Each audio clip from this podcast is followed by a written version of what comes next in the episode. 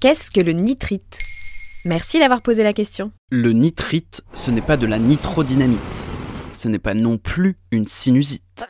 Non, le nitrite est un additif. Parmi ses dérivés, on retrouve le nitrate de potassium, plus connu sous le nom de salpêtre, ou encore le nitrite de sodium, le E250.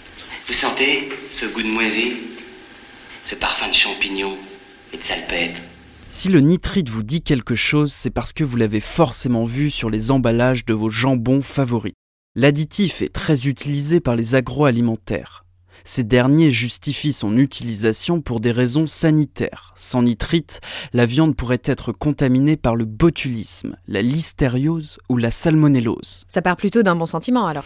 C'est propre, c'est sain. Certes, on ne chope pas le botulisme en mangeant du jambon nitrité, mais on peut choper le cancer.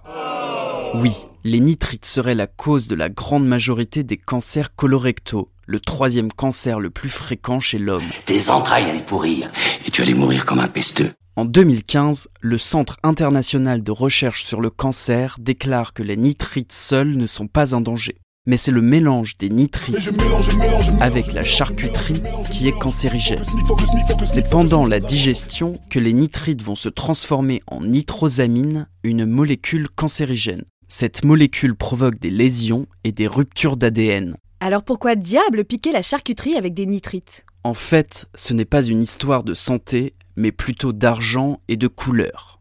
L'additif réduit le temps de fabrication du jambon et lui donne cette belle couleur rose lors de la cuisson.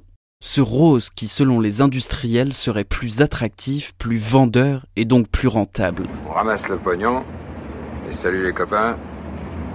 On dégage en douceur. Car oui, un jambon cuit sans nitrite est plutôt de couleur gris-brune. Cela donne moins envie, c'est sûr. Des clients mal informés pourraient penser que la viande est avariée. Elle n'est pas fraîche, votre viande. Mais pourtant, le jambon gris est celui que l'on devrait consommer. Voilà ce qu'est le nitrite.